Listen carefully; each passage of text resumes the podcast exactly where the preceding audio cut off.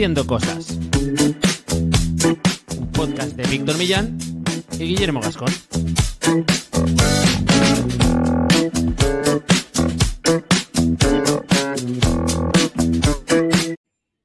Bienvenidos y bienvenidas a Haciendo Cosas, un podcast para hacedores de cosas, gente que tiene ideas y usa Internet como su mesa de trabajo, para poner lo que quieren en marcha y sobre todo disfrutar por el camino.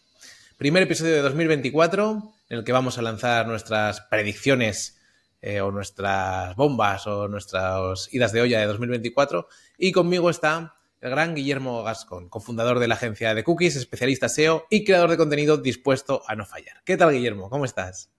Muy bien, ¿qué tal? ¿Cómo estás tú, Víctor? ¿Con ganas de apostar aquí unos euros a, ver qué pasa durante este año o, o, nos mantenemos un poco más cautos? Pues la verdad es que mmm, estuve reescuchando el que hicimos el año pasado. Yo creo que esto ya se puede convertir en un clásico porque algunas se nos fueron completamente, pero en otras no fueron tan mal tiradas y ese episodio gustó mucho, gustó tanto que incluso hay gente que, que cogió algunas de nuestras predicciones y, y, las comentó luego por ahí. Sí, sí. Así que eh, yo creo que, que, que, que, va a ser interesante. Siempre está bien, ¿no? El lucubrar, eh, en fin, desde la barra del bar siempre, siempre es. Pero bueno, alguna idea también yo creo que también podemos sacar para estar por lo menos con las orejas eh, en alerta, para ver hacia dónde pueden ir ciertas tendencias y ciertas cosas que vienen heredadas del año pasado. Mola, mola. Yo también te digo que viendo un poco el track record que tenemos de estas apuestas, sí. eh, no lo hicimos tan nada mal, nada, nada mal. Nada mal. Algunas cosas incluso hemos intentado reformular. Hemos visto, bueno, ahora, ahora cuando empecemos a comentarlas por fin, eh, ya entraremos un poco más en profundidad. Pero es como que hay temas recurrentes e incluso hay cosas que pensábamos el año pasado en un sentido que este año lo pensamos de forma totalmente opuesta.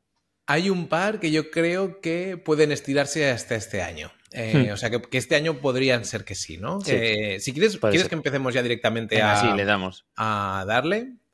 Bueno, antes, un poquito de spam. Si alguien eh, está escuchando este episodio y dice, estos tíos de qué van, que vayan haciendo cosas punto online y que se suscriban a nuestra newsletter y descubrirán un montón de cosas mágicas sobre hacer cosas en Internet y sobre todo eso, pasárselo bien por el camino. Y ahora vamos con la que dijimos en 2023.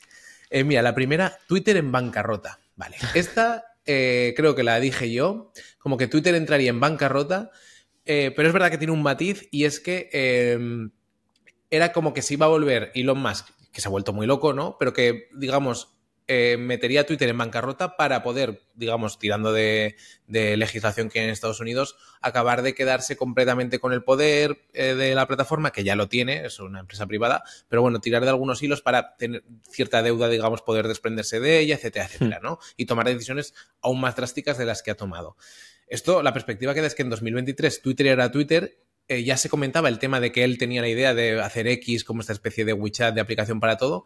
Lo que no esperábamos es que en julio de 2023 ya iba a cambiar a X y que un día entraríamos a Twitter. Primero estuvo el logo de Dogecoin un par de días es que y luego coñas. ya entró el tema de X de un día para otro con tantísimos cambios y tantas historias. Así que esta es errada, pero el concepto de cambio radical también por sí. defenderlos un poco, se ha cumplido, yo creo que muy por encima de las expectativas. Otro debate es que luego si quieres hablamos de eso en las predicciones de, de ya del año que entra, de 2024, uh -huh. ¿qué papel va a tener Twitter mmm, como herramienta a nivel de Internet, como herramienta a nivel de creación de contenido sí. a futuro? ¿no? Que eso yo creo que es lo que está también muy en liza. Uh -huh. Mola, mola. Yo creo que esta eh, es un acierto, porque al final Twitter ya no es Twitter, ahora no. ya es X. Pues no entró en bancarrota, pero básicamente se ha venido arrastrada a, a la desaparición. No sí. sé cuándo en nuestras mentes se borrará como Twitter. Eh, creo que aún falta para, para, eso y no sé si llegará a pasar. Pero bueno, como, como concepto, Twitter ya a pasar está dejando de, de, existir. Es así. Uh -huh. Otra que decía yo es que Substack iba a ser comprada. Esto no ha sucedido. Pero lo que sí que ha pasado, o sea, eh, digamos predicción errónea, lo que sí que ha pasado es que se ha vuelto mucho más conocida en habla hispana, sobre todo, mm. ¿no? Y que ha evolucionado la plataforma a unos niveles, digamos, internos bastante grandes a nivel de funcionalidades y sobre todo yo en habla hispana lo noto a nivel de difusión. Antes era como gente que estábamos ahí probando, ahora ya prácticamente cualquier persona que tiene una newsletter se plantea de forma muy firme tenerla en Substack, a no ser que echen menos las funcionalidades que no tiene a nivel, digamos, de, email marketing, sí. porque ayuda a crecer, da muchas funcionalidades, etcétera, etcétera. Total. Y yo no sé si está llegando a un punto en el que otra empresa pueda llegar a comprarla, ¿no? Porque está creciendo mucho. Sí que es verdad, no sé cómo está ahora, pero siempre que hablábamos de esta empresa, comentas, Víctor, que todavía no es una empresa que genere eh, beneficios, ¿no? O que, está todavía mm, por alcanzar ese, ese, punto. Entonces, bueno, mm, quizá aparece algún grande, pero es que no se me ocurre quién, qué, qué empresa podría llegar a meterle mano. Ahora mismo, en su momento hablábamos de que Elon Musk, para hacer grande a Twitter, igual podría interesarse, ¿no? En, esa pata. Eh, luego, durante este año loco en Twitter de 2023, también Twitter barra X, eh, también tuvo la pelea con Substack y que creo que aún sigue cierto, cierto cuando tú pones un enlace de Substack en Twitter no llega a ningún lado, se lo traga. Eh, entonces, ahora mismo no creo y me cuesta pensar ahora en una empresa que esté como alineada eh, a la hora de comprar, que sea tan grande como para comprar Substack, porque quizá un, un Gumroad podríamos decir que ya es una empresa como muy asentada pues venga, pero es que Substack ahora vale tanto y se han hecho, se han vendido también ellos que cuesta un poco. Es una empresa que ellos tiran mensajes muy, muy grandilocuentes, en plan estamos cambiando el sistema mediático, estamos cambiando el todo, han cambiado la, economía mundial de 40.000 formas, los de Substack según ellos, ¿no? Sí. Pero eh, a día de hoy son muy deficitarios. Entonces, y no veo eso, no veo Igual que Twitter sí que podría ser, no creo que a Meta le interese, mucho menos a Microsoft, mucho menos a Apple cuesta pensar un poco en un hmm. posible comprador. Y luego pasan estas cosas que aparece un Salesforce y te compra algo. O sea, sí, total. Entonces, bueno, no lo sé un poco por dónde saldrá o si seguirá creciendo y quién sabe si salga en bolsa o cosas por el estilo. Claro. Bueno. Em, otras que teníamos era que Google haría saltar las alarmas de la inteligencia artificial. Esta la dijiste tú, Guillermo, y creo que fue totalmente porque cuando grabábamos esto, ChatGPT llevaba un mes y medio, digamos, fuera, eh, hace un año. Y bueno, ha habido un. Google ha pasado de, digamos, de estas titulares de la arte roja a presentar Barth, presentar lo último, eh, lo de Gemini. Hmm. Y bueno, ha sido como. Queríamos guardar todo esto porque no estábamos seguros, nos han obligado a mostrar a todo el mundo todo de lo que somos capaces, ¿no? Ahora falta el despliegue. Claro, que esto es algo que también se les está un poco echando en cara, ¿no? Que también tanto ellos como Microsoft han sido muy de mostrar un tráiler, un tráiler de la película que luego no está tan avanzado, ¿no? Por detrás, o por lo menos esa es la sensación que nos queda cuando rascamos un poco en lo que podemos, eh, lo que está disponible de, la tecnología, ¿no? Entonces, bueno, sí que en cierto modo lo consideramos un acierto porque al final han, han bueno, se ha forzado, ¿no? Para que Google tome un poco la conversación de, IA y ahora veremos cómo evoluciona de cara al futuro y cómo afecta a las búsquedas, que quizás es otro de los, de los puntos clave en, este, en este tema, ¿no? Otra predicción que lanzamos, que la burbuja de la inteligencia artificial se iba a pinchar. Esto creo que no ha pasado, o sea, sigue creciendo. Pero ahora hablaremos en 2024, de las predicciones para 2024, porque quizá podemos alargar las otras formas de esta predicción. Y luego de lo que tampoco esperábamos en 2023 es que San Almat, el, tío que había, el, digamos, el, rostro visible y, gran parte del cerebro, aunque no es el único cerebro de, todo este tema, eh, lo iban a echar, lo iban a recuperar. En fin, el culebrón que pasó en, que pasó en OpenAI a finales de, a principios de diciembre. Este, este, este, es el típico dato que en las casas de apuestas se pagaría eh, de la hostia. Y de hecho, creo que durante esos días que hubo eh, tanto movimiento de salidas, entradas, reuniones, en las casas de apuestas hubo apuestas de este estilo. Y, eh, era curioso ver cómo evolucionaban las, pujas del tema. En el momento que estamos grabando esto, 3 de enero de 2024, San Alma es CEO de OpenAI. De ninguna otra empresa Sí, bueno, también de la de WorkCoin y demás. Sí. Eh, pero vamos, no es CEO de Microsoft. No, Microsoft no va a ser CEO. No, lo ha fichado Microsoft, sigue por ahí dando vueltas y sigue en OpenAI. Sí. Si vuelve a haber otro culebrón, pues quién sabe, ¿no? Aquí lo contaremos. Eh, eso es. Y luego, dos, eh, que las voy a leer directas para ir ya a las de 2024 y las comentamos. Uno, era que el contenido en abierto iba a entrar en decadencia, tener menor calidad. Yo creo que esto es evidente, tanto a nivel más, eh, digamos, de pequeño creador, pues que cada vez se ha ido cimentando más, esto lo haremos también porque en 2024 eh, hay alguna predicción por ahí interesante en torno a eso. Y también a nivel de medios, o sea, cada vez hay menos medios, por ejemplo, si vamos como a las grandes plataformas que ofrecen contenidos en abierto, que esto tiene unas implicaciones, ya lo comentábamos yo creo el año pasado, implicaciones a nivel sociales, de libertad de información, de flujo de la información, de que al final, si yo tengo un medio con unas intenciones, eh, digamos, no muy claras o malas, si yo publico en abierto, ahora mi, nivel de alcance aumenta por defecto, ¿no? A todo aquel que no esté dispuesto a pagar. Entonces, estos son cosas que tenemos que plantearnos. Y hemos hablado, Víctor, también de pequeños creadores que durante 2023 han chapado y algunos ejemplos que hemos ido dando a lo largo de los, de los episodios del año, de podcast que había pues muchos dentro de temáticas concretas pues que han ido cerrando, pero algo muy, muy progresivo, ¿no? Es como que no... Eh, no se ha alcanzado ese punto, por lo menos en el mercado hispano, quizá, eh, pero también lo he escuchado de mercado anglosajón, eh, no se ha alcanzado ese punto de hacer sostenible los contenidos en abierto eh, en base a las fórmulas que, existen de monetización, ¿no? Sí, eso es. Publicidad principalmente, ¿no? O, patrones o cosas de este estilo que, de algún modo sustentan el contenido abierto. se tiende todo a, cerrar y a, crear pequeños núcleos o comunidades. Pero bueno, ya veremos un poco cómo evoluciona. Sí. Em, y lo último, que está, la comentaste y has acertado yo creo que 10 de 10, es que YouTube se iba a comer a Twitch.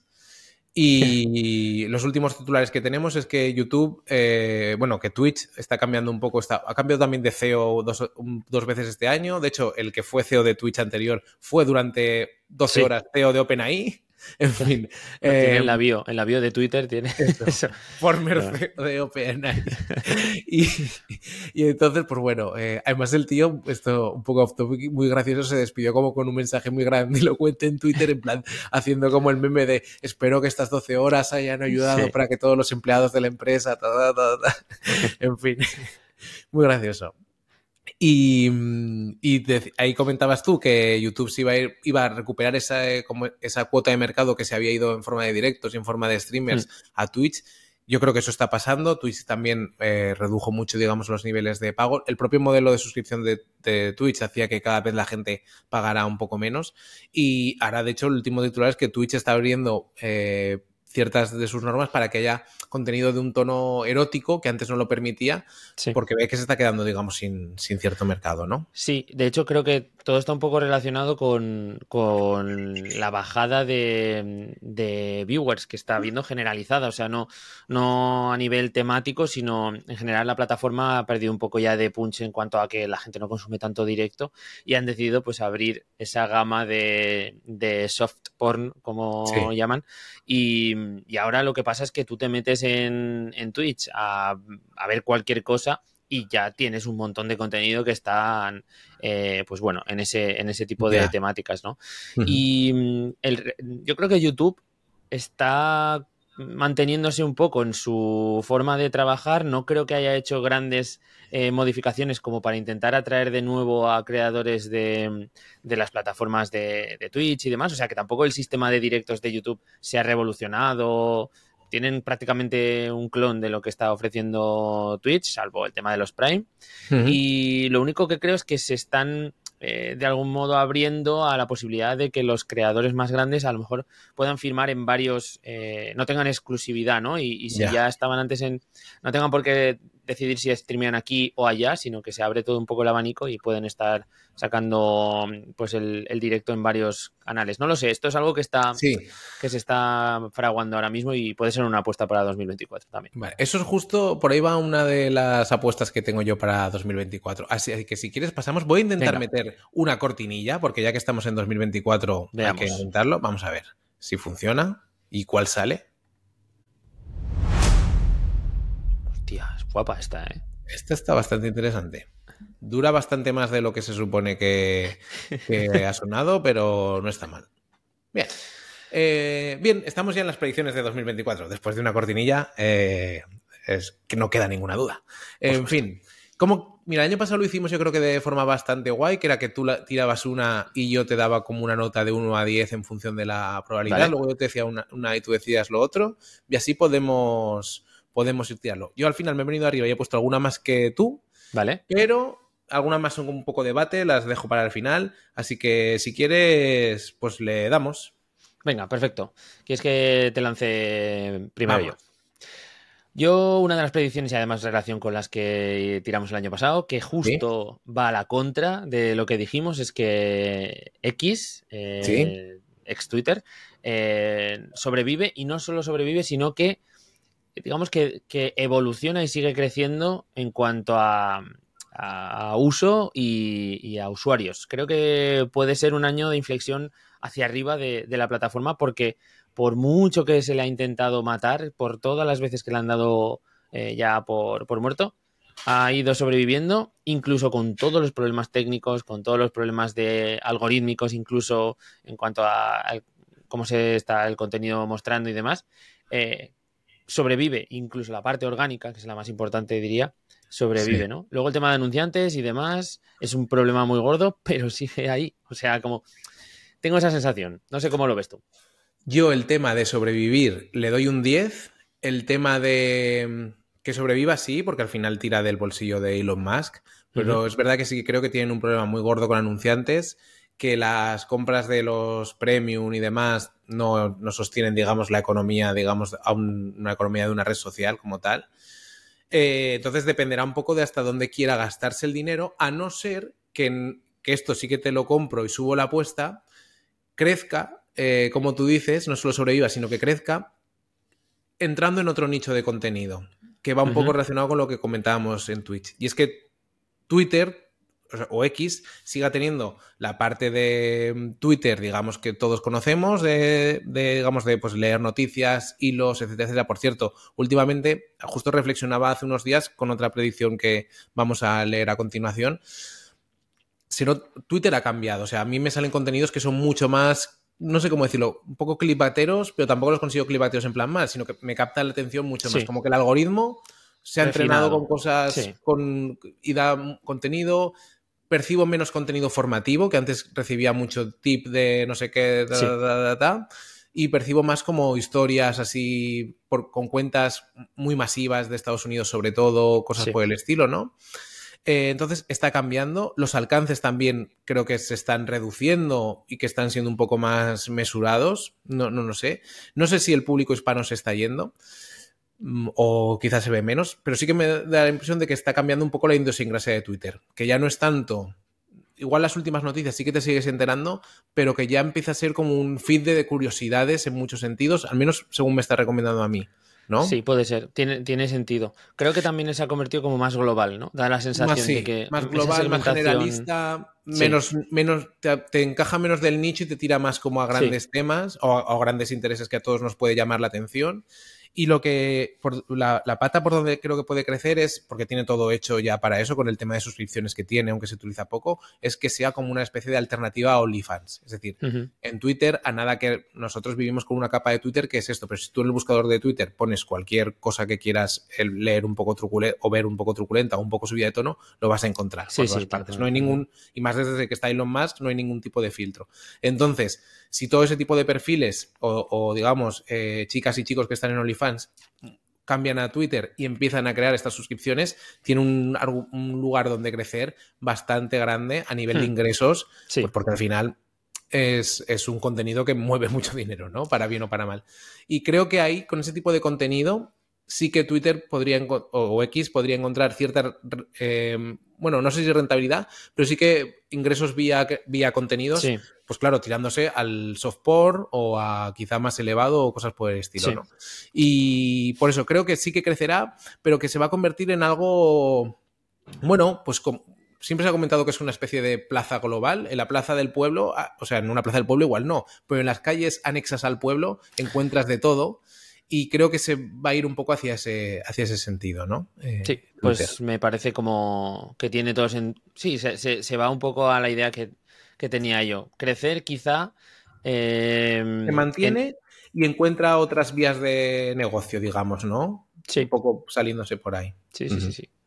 Venga, pues te tiro otra o le das tú y vamos uno a uno. Voy con la mía porque va justo relacionado con esto. Y es que creo que vamos, ya veníamos de una época de fragmentación total que, por ejemplo, se veía en, la, tríada esta que había vídeos short de YouTube, vídeos de TikTok y reels de Instagram, que mucha gente eh, emitía el mismo. Nosotros no trabajamos tanto ese formato, ¿no? Pero que mucha gente emitía los vídeos, esos vídeos verticales en todas las plataformas que podía, pero al final había una fragmentación.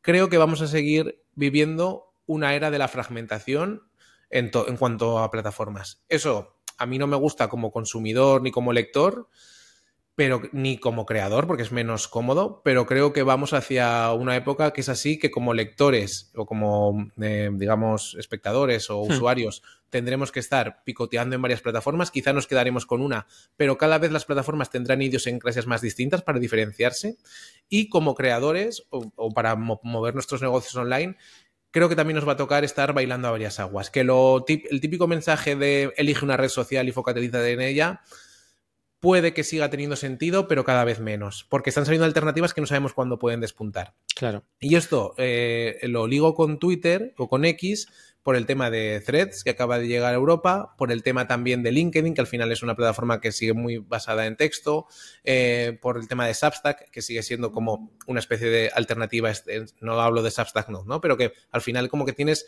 muchas patas en las que estar ahora y buscar contenido. Si tú te metes en la aplicación de Substack, como usuario, como lector, también encuentras mucho contenido. Ya no es tanto como una, ya no es una newsletter que te llega a tu email. Ahora ya están, están virando hacia la aplicación.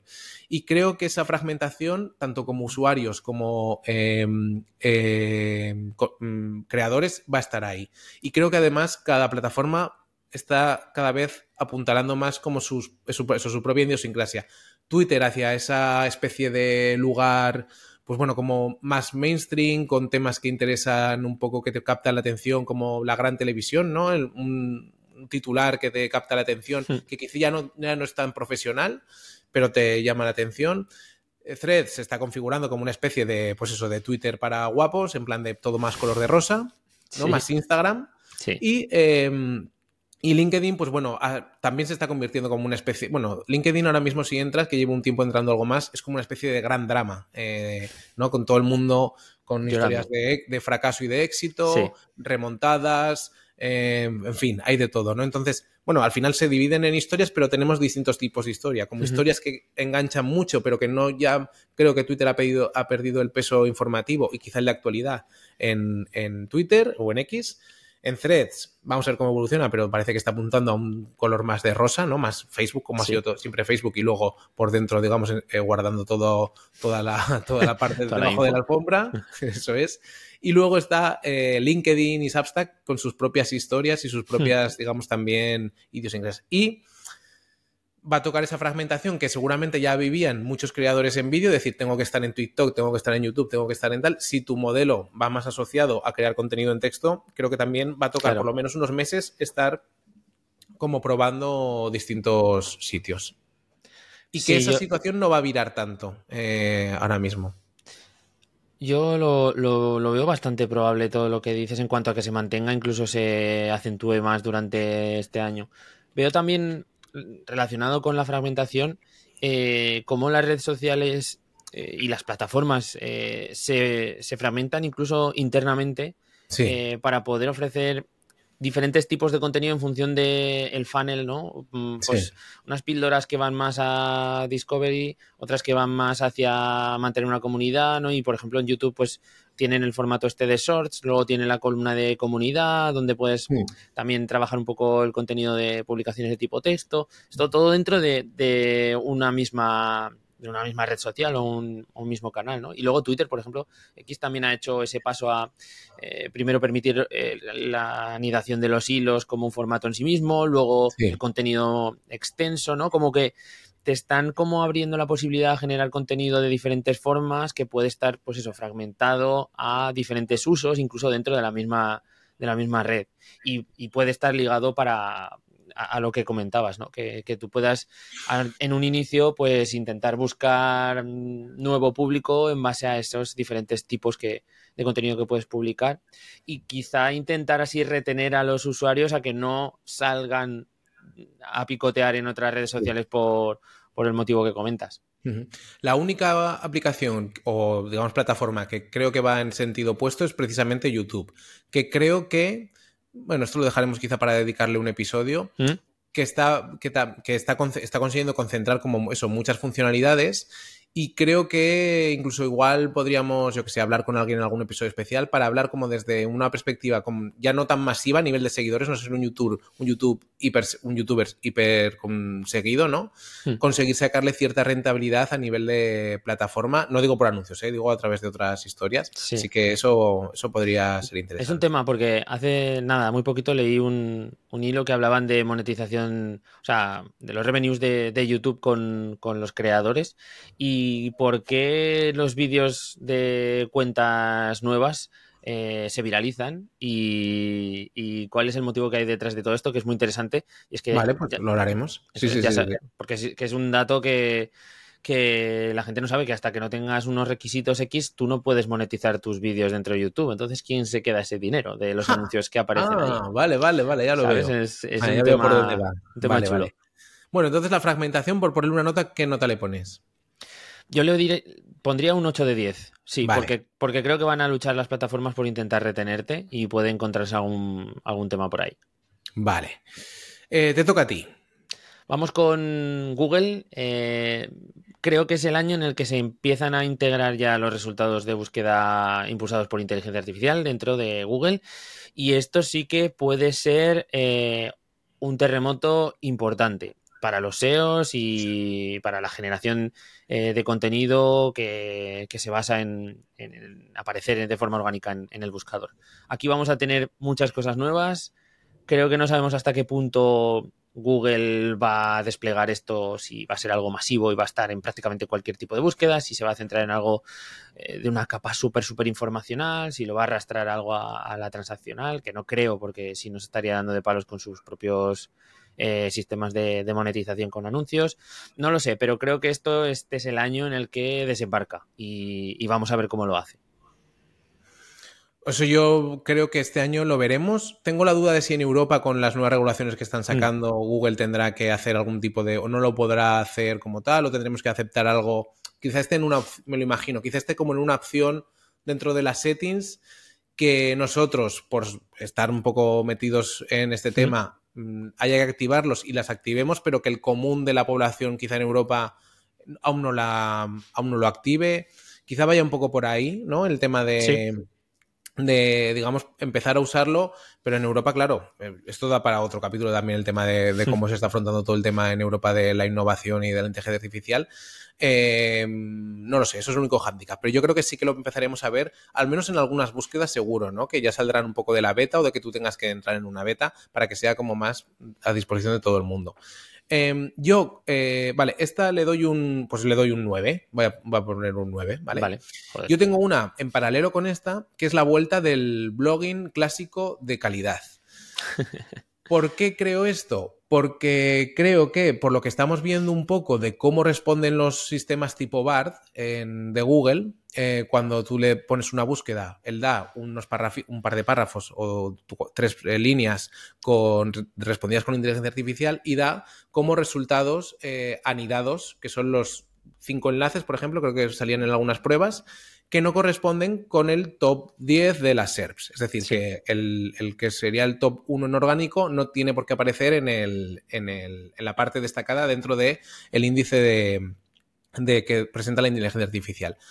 ¿Esto qué quiere? ¿Esto para mí en qué se traslada?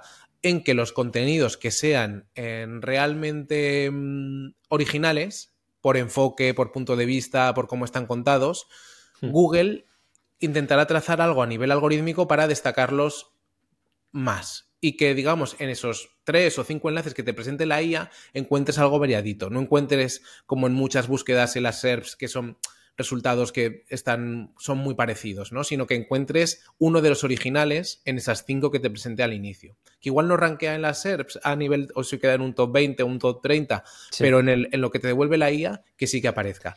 Porque al final esos contenidos originales son los que alimentan dan enfoques distintos a la IA y eh, porque creo que es una forma también de Google de, para ellos es muy cómodo decir, oye, hmm. Con esto sigo dando pie a los pequeños creadores o a los contenidos más independientes. Y creo que eso se, trasladará en que, pues quizá haya un, un, SEO, no lo sé, pero a nivel, eso, que a nivel de blogging, los posts que estén muy trabajados, pero que estén en una única URL, no dependan tanto de, de todo en la página en sí de toda la hmm. web en, general. Esto es totalmente tirarse a la piscina, ¿eh? pero... Yo en esta, por ejemplo, no, no te puedo decir que esté 100% de acuerdo. Más que nada porque mm, como viene funcionando hasta ahora Google, eh, el tema de la originalidad, originalidad del contenido y mm, incluso el enfoque alternativo y demás, eh, está muy perjudicado. O sea, de hecho, tu forma de escribir, incluso la forma en la que tienes de expresar y de ordenar el contenido, está, afecta mucho ahora mismo desde un punto de vista de la estructura semántica y demás, ¿no? Que, es algo que Google pues tiene muchísimo en cuenta.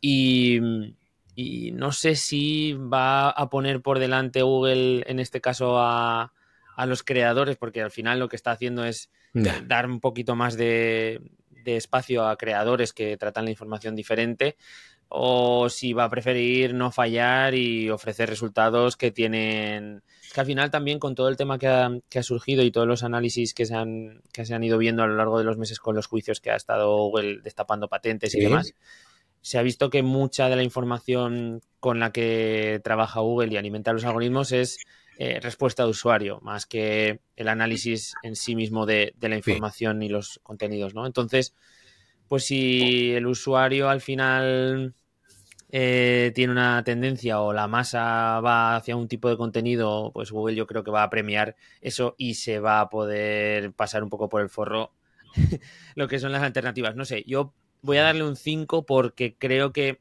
tiene sentido la idea pero no estoy seguro de que a Google le, interese. Vale, te compro también tu contrapredicción. Em, sigamos. Vamos a ello. Tengo aquí apuntadito que OpenAI puede sacar cosas que se salen fuera de lo que hemos visto hasta ahora y que también van a suponer una ruptura con, con todo lo que hemos visto hasta ahora, que me parece que, es un no parar, ¿no?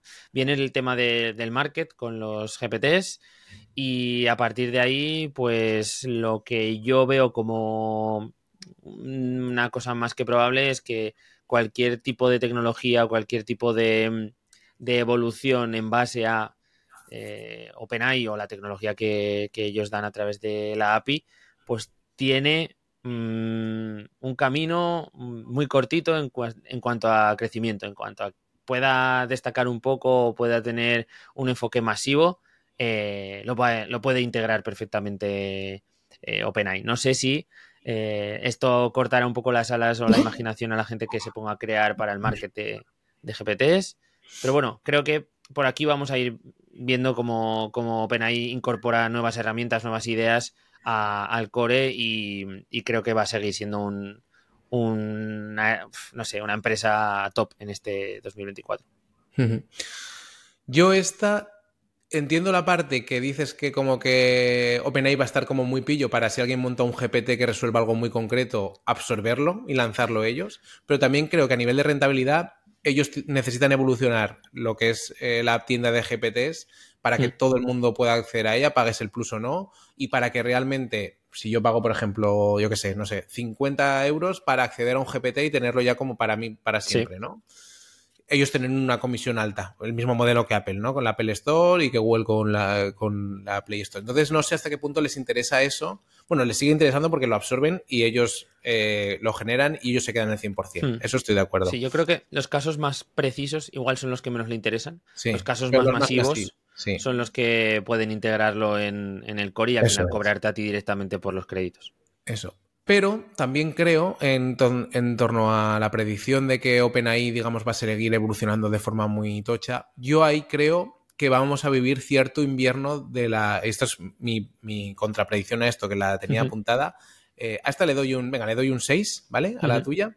Yo creo que en cierto modo a nivel general vamos a vivir cierto invierno de la IA a nivel de nuevas herramientas, de nuevas funciones y de avance en general después de la locura que hemos vivido en el último eh, año. ¿Por qué?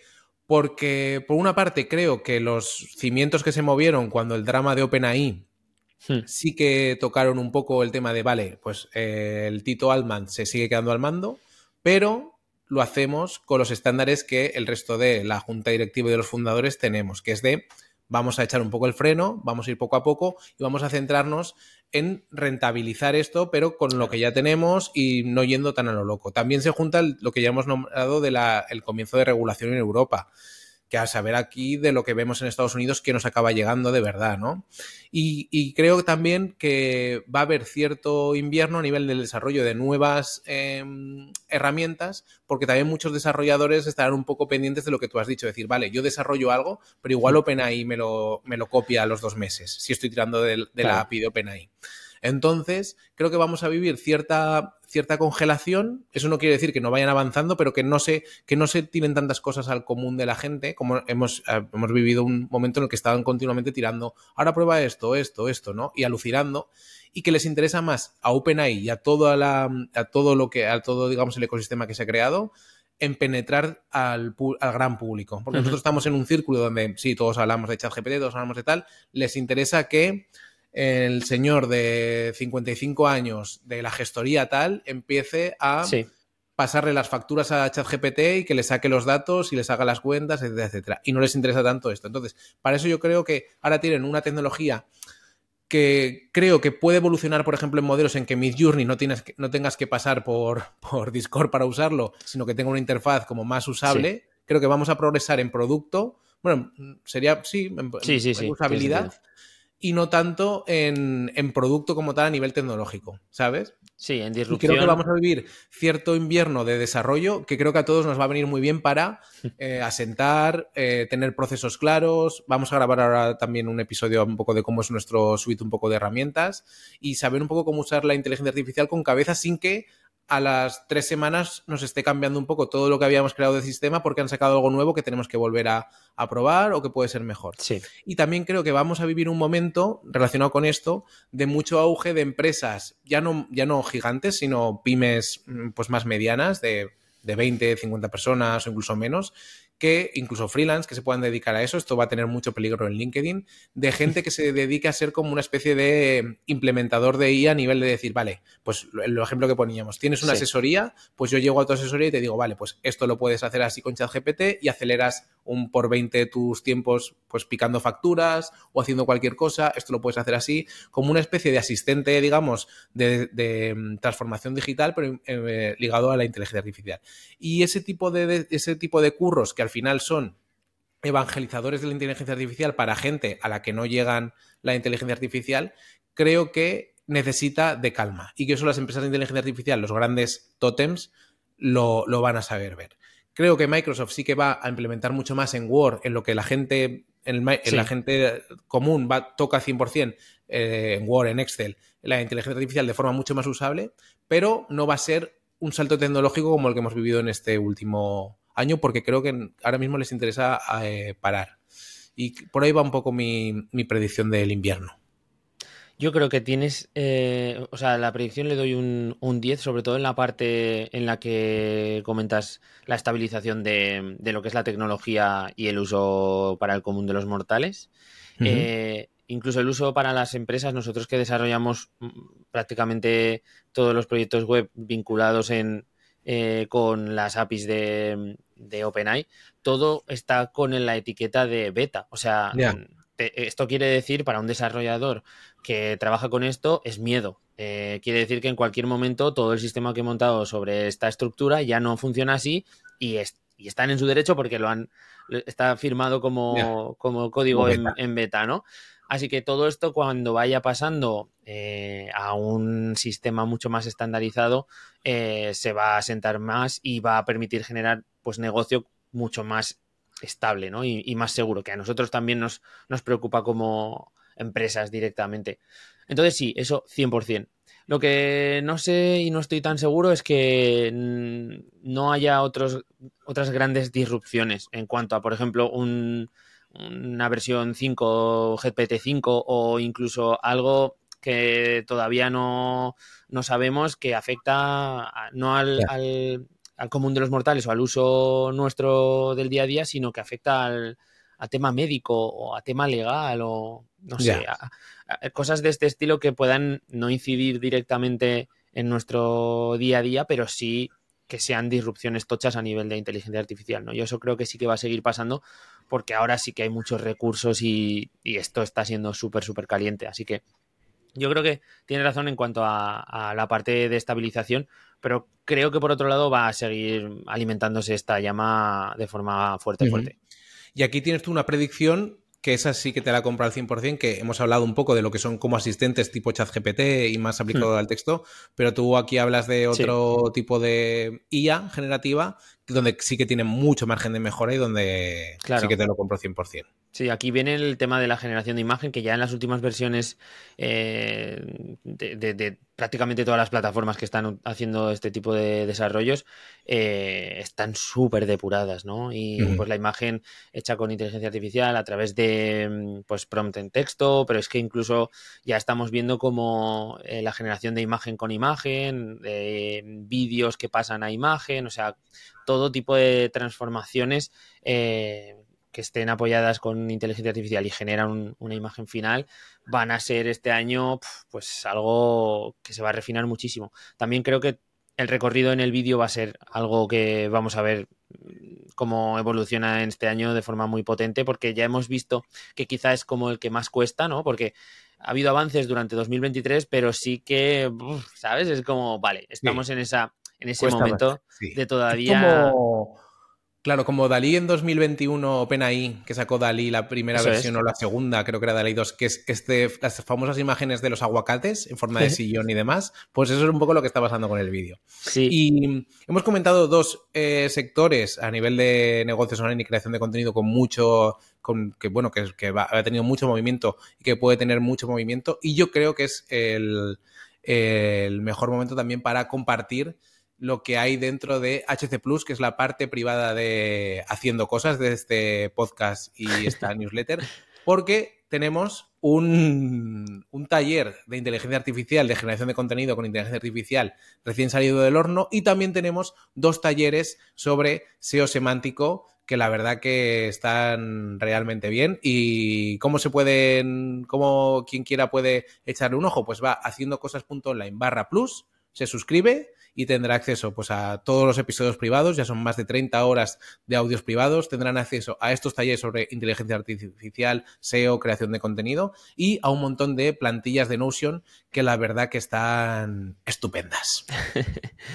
no, está feo que lo digamos nosotros, pero es que no hay nadie más que lo, que lo vaya a decir. Así que, o sea, solo el resto de los que están dentro de, la comunidad. Nosotros somos el altavoz. Claro, ChatGPT lo puede decir si se lo pedimos también. Eso es lo bueno de todo esto. claro, al cabo del tiempo, cuando la gente no pare de buscar por qué es tan bueno HC pues al final tiene que generar esas respuestas. No, pero hostia, eh, recomendable que la gente que está pensando en un 2024 con haciendo cosas, pues si quiere darle una vuelta de tuerca más, ahí estamos nosotros para, para ayudarle.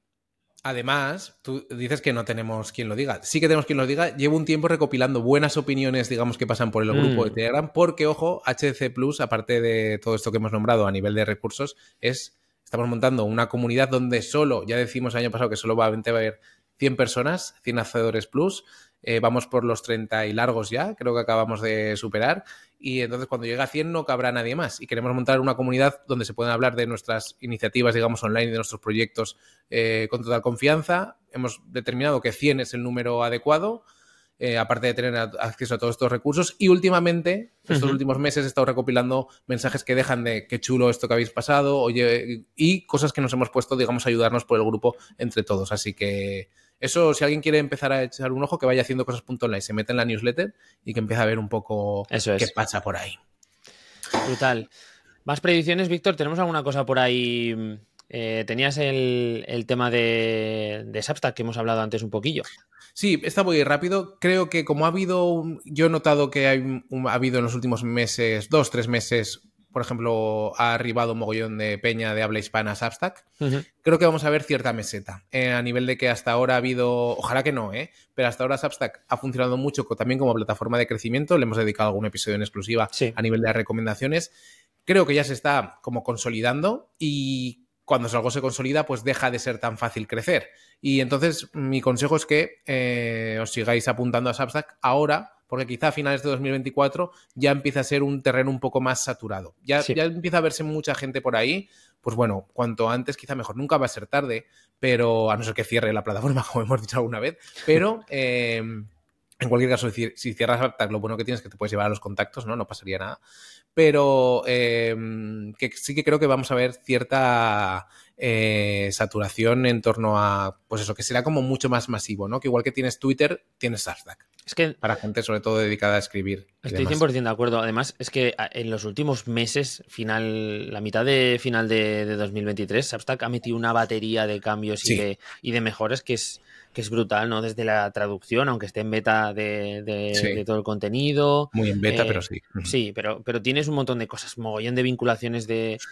temas de vídeo, audio, el tema del podcast mucho más refinado. No sé, creo que, que tienen un.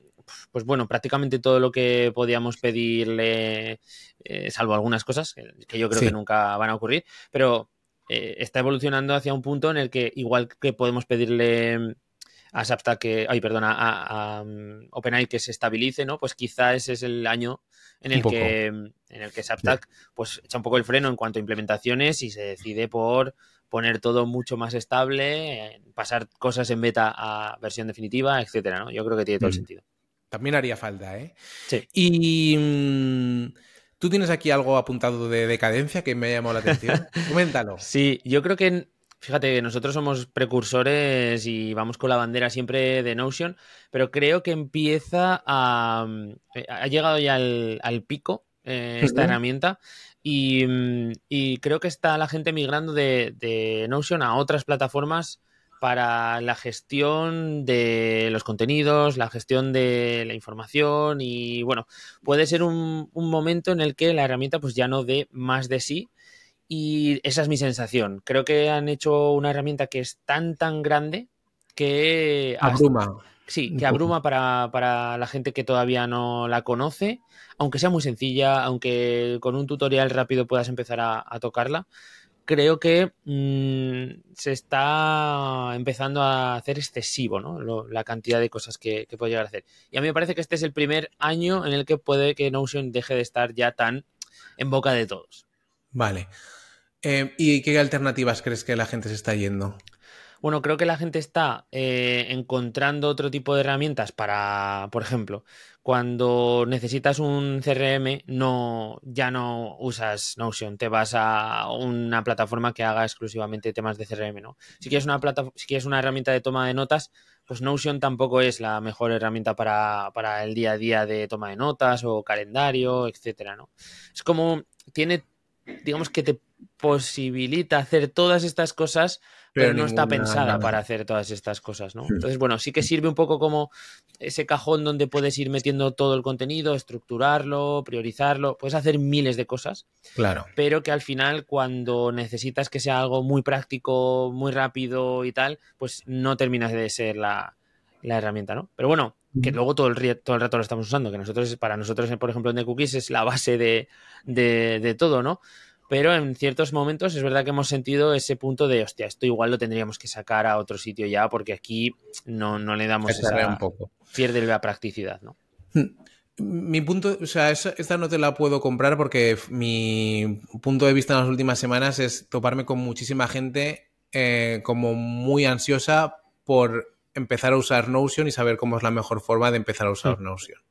Entonces, teniendo esos ejemplos, creo que lo vemos también, pues eso, como siempre hablamos desde cierto eco o cámara de eco, donde decimos, pues igual no estamos saturando, pero hay mucha gente que quiere empezar. ¿Qué es lo que creo que sí que pasa? Que hay mucha gente que llega con muchas ganas de quiero que Notion sea mi herramienta para todo. Y yo, por ejemplo, la uso para una gran cantidad de cosas.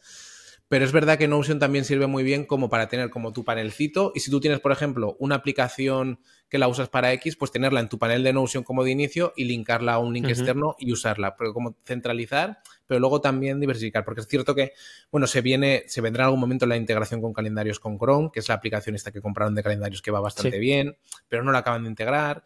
Y no sé, para mí, para un. A nivel individual, no lo sé a nivel de equipos, a nivel individual creo que no tiene parangón. Es verdad que ha salido el tema de Microsoft, el Loop, este famoso que, hmm. que por ejemplo, toda la gente que usa Teams a nivel de empresa, como ya lo tiene integrado, lo están migrando.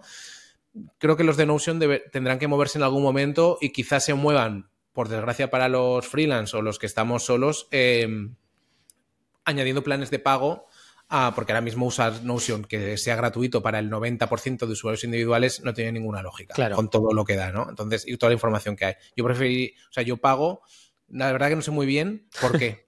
porque hay algunas funcionalidades que pueden estar bien, pero en realidad es que preferiría pagar porque me aseguraran simplemente como una encriptación especial o algo así. Sí, no, no pagaría más de performance, etcétera. Sí por más performance, por ejemplo, algo más. Pero yo esta no te la compro porque es que mm, en, digamos, en Escribe, pues por ejemplo, entran con mucha gente con muchas ganas de usar Notion. Como que sigue estando como muy, sigue siendo como un universo que se le... Pues que cuando se abre Notion a la gente, la gente ve la luz en muchos sentidos, ¿eh? Porque puedo montarme aquí muchas cosas. Que luego una vez que, le, que vas usándolo dices, eh, pruebo otras, pues habrá que ver.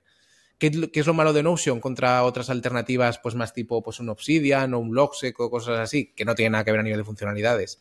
Pues que al final Notion es una empresa privada. Y igual que hablamos que con Substack, Notion sigue estando sin, no sé si en algún momento la comprará alguien, en fin, que estamos un poco a expensas de qué puede pasar, porque a nivel de desarrollo es una barbaridad como, o sea, todo lo que tiene y en algún momento pues esto, bueno, hay muchas empresas pagando por ello, pero sí es verdad que si lo que tú percibes, que hay empresas que empiezan a decir, pues voy a fragmentar un poco el uso eh, y dejan de, pasar, de pagar Notion, pues igual se cae todo el castillo que hay sobre el que está mucha gente montada usando la gratis, ¿no? Y eso puede ser un problema a nivel de, aceptación. Pues por ahí van los tiros. Hablando de cosas que hay que pagar, eh, tienes aquí información privilegiada de lo que viene en un futuro alrededor de los pagos, ¿no?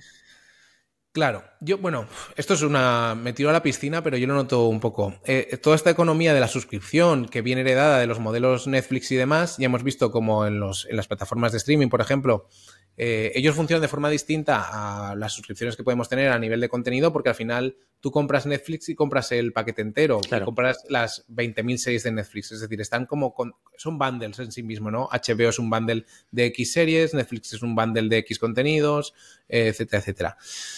Y muchos creadores y muchos SaaS también, muchos negocios basados en software, eh, están viviendo de esta inercia de la economía de las suscripciones y de los micropagos y ellos no, ni nosotros ni los SaaS pueden hacer estos bundles o tendrán que inventarse una forma de hacer estos bundles. Y creo que la gente nos estamos cansando ya de los micropagos y las suscripciones. Entonces, vaticino que, o, esto, es la primera vez que usamos en un episodio de predicciones la palabra vaticinar, ¿eh? Pero... Hostia, el otro día, off topic, vi una story de un tío que sonaban las campanadas y decía, barandilla, barandilla. Decía, la primera persona en decir barandilla es 2024. bueno, podemos seguir.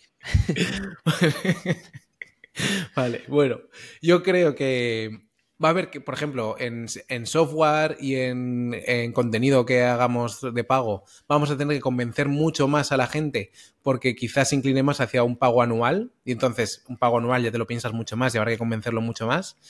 Y creo que también, como es una situación de cansancio, pero no hay alternativa, que esto lo comentábamos cuando eh, hablamos de las predicciones de 2023, que decíamos lo del contenido en abierto, que tendía a la baja porque no se sustenta, no es, no es rentable, ¿no? Y por eso creo que no hay un mercado ahora publicitario bollante como para que el contenido en abierto vuelva a crecer y entonces creo que a la vez hay un cansancio de la suscripción, pero no hay alternativa. Y como no hay alternativa, la gente pues tiraremos más o a picotear, a decir, pues lo que pueda, estoy dos meses, pruebo y me borro. Y esto no va solo a los Netflix de turno, que ya creo que mucha gente lo hace, sino también a si pago por un podcast premium, si pago por contenido premium de a nivel más, más pequeño. Y, em, y también que eso, que, que quien nos convenza del todo, tiraremos hacia un pago anual, por decir, o nos olvidamos y sabemos que esto es algo con lo que tengo mucha implicación. Y por otra parte, derivado de esto, creo que como, un, como fruto de este cansancio, vamos a volver a ver cierto auge de lo que se ha llamado a veces de forma despectiva limosna digital, es decir, de los Buy Me a Coffee, de los Patreon, como una vía intermedia de algunos creadores que quieren empezar a testear esto y en este contexto de cansancio, pues vuelva y haya como consumidor, o como lector, nosotros tengamos como eh, nos salga la reciprocidad de decir, vale, pues hago este micropago porque no me da para una, para una suscripción o no, no, lo veo tanto como una suscripción, ¿no? Sino que quizá tire más hacia estos micropagos que pueden venir derivados desde el punto de vista del creador también como con micro, micro, yo qué sé, micro contenidos. Es decir, si yo, por ejemplo, tengo una membresía, pues igual consigo que menos gente entre la membresía, pero con el contenido en abierto tengo a Peña muy, muy implicada que lo valora, pues igual cuando salgo un micro contenido de pago, sí que lo compran, ¿vale? Pero no a la membresía. Por ahí va un poco los tiros. Vale, Muchas cosas, ¿eh? Lo siento. Esta predicción eh, es como. Voy a ir de atrás adelante. De atrás adelante. Eh, yo creo que lo de la limosna es que no lo veo nada, tío. O sea, mm, creo que no he hecho nunca alguna vez, pero porque... Yo sí, pero Alguna vez súper concreta y además de poca pasta. Eh, creo que, ha habido pocas veces en las que me haya salido de esto instantáneo. Y tengo lo que sí que estoy 100% alineado es que estoy hasta las narices de ver que todos los meses Pon, picoteo aquí, aquí, aquí, aquí, aquí, ¿no? Incluso te diría que estaría dispuesto a pagar anualmente solo por no tener que, que ver esto. Y al final, em, es que estamos hablando de, de, bueno, de negocios que están sustentados en, en, una recurrencia, ¿no? Y que son suscripciones y que no sé hasta qué punto lo que cambiará es el modelo y no el, método de pago, ¿no? Si igual en vez de pagar anualmente, o sea, en vez de pagar mensualmente, pagas anualmente y aún así la gente dice, es que al final estoy suscrito, ¿no? A, esta mierda. Quizá cambia el modelo a otra vez ese enfoque de producto que, que puede tener un poco ese puntito cercano a lo que tú estabas diciendo, ¿no? De te vendo un producto que tiene estos, que incluye esto y a lo mejor tienes un poquito más de facilidad de pagar porque piensas que es algo concreto, que está definido, tal, ¿no? Puede que regresemos un poquito a eso. Esa podría ser un poco mi, mi, ese podría ser mi acercamiento.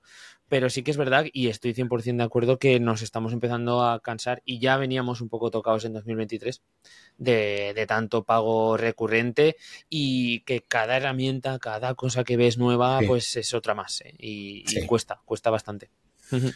Al hilo de esto, los para la parte privada, vamos a grabar un episodio privado a finales de enero, lo tenemos ya agendado con Chus Navarro de Creando Newsletter y con Daniel Primo de Web Reactiva hablando de membresías, de membresías gestionadas por pequeños creadores, bueno, en su caso con más de 100 personas en cada una de ellas, es decir, ya cosas muy asentadas. Y vamos a hablar un poco, pues eso, de cómo vemos este modelo, que quizá gente que está pensando en esta diatriba de mm, empiezo ofreciendo quizá un, algo pequeño o, un curso grande de, pago, digamos, ya de pensárselo, pero que sea un producto con inicio y fin o una membresía, pues ver un poco los pros y los contras, los problemas que tienen en todos los sentidos, eh, cómo vemos un poco el, modelo ahora mismo. Así que yo creo que ese episodio va a estar muy interesante. Si alguien quiere escucharlo y no está dentro de HC Plus, ya sabrá qué tiene que hacer. Ir haciendo cosas.live barra plus y entrar. Objetivo de este 2024, hacer mucho más spam. Bueno, de momento no hemos hecho mucho. Está bastante cubierto el cupo, yo creo. Para ser el primer episodio del año, lo hemos, lo hemos repetido suficiente. ¿Tenemos alguna cosa más? ¿Alguna apuesta potente? Esto es una cosa que me ha venido a la cabeza, no sé dónde lo leí, y dije, pues lo puedo comprar. Creo que va a seguir habiendo, ya hay cierta tendencia, ¿eh? pero que va a haber un auge de micro e-commerce, micro e-commerce relacionados un poco con influencers, creadores de contenido, cosas así como lanzo este mini productito no sé la rentabilidad de este tipo de cosas, porque al final meterse en producto físico es un lío. Sí. Pero creo que los vamos a seguir viendo porque al final, justo por lo que comentábamos antes de este cansancio en la economía de la suscripción, también creo que deriva en una vuelta a cierto valor de lo físico y de tal, ¿no? Entonces, igual tampoco tiene que ser micro e-commerce de, yo qué sé, de carteras o de agendas, que se ve mucho, sino pues eh, un libro, cosas así. Igual ese tipo de historias, ¿no? Pero no sé si físicos, pero bueno, como que estos micro e-commerce de uno o dos productos gestionados por gente con pequeñas audiencias en Internet van a ir un poquito al alza. Me da la impresión. En Estados Unidos por lo menos ya se ve, ¿no? Va alineado también con gente que igual tenga pequeños, pequeños grandes canales de YouTube, es decir, por gente igual con que no son hiper famosos, pero que tienen audiencias de 30.000, 50.000 suscriptores, pues que puedan ir un poco por allá. Sí. Y eh, esto lo dejamos para otro tema. porque quería hablar un poco también de la crisis de los podcasts en sentido general como formato, pero esto da para muchísimo, así que... Apuntamos, apuntamos. Lo apuntamos. Bueno, tenemos... No, no, espera, falta la predicción final. No es podcast crisis, es que 2024 también va a ser el año del podcast. sí, sí, totalmente. Y el año de... Por fin el año del podcasting. Bien ahora. Se junta con el año de las búsquedas por voz, por cierto, que es, sí, es verdad. También son Otro infinitas. por las búsquedas por voz. Sí, sí, no. Algunos eh, vaticinios. Lo hemos dicho por dos veces ya, vaticinios. Ya dos veces vaticinios. Demasiado. Predicciones. Eh, en, en, años pasados han sido fallos terribles. Creo que hemos hecho demasiadas predicciones este año, Víctor, porque el año que viene vamos a tener un episodio que va a durar, yo qué sé, cuatro horas. ha sido muy largo, ¿eh? pensábamos que iba a ser corto, pero yo creo que la gente, estos episodios les gusta, que nos cuenten. Eso es. Eh, sus, que nos dejen sus comentarios en YouTube, en Spotify, eh, que se apunten a la newsletter y que nos comenten, que se unan a HC Plus y nos cuenten sus predicciones para este año 2024. Por Twitter también estamos, por X, eh, por todos lados. Y nada, nos despedimos. Chao, chao. Un saludo.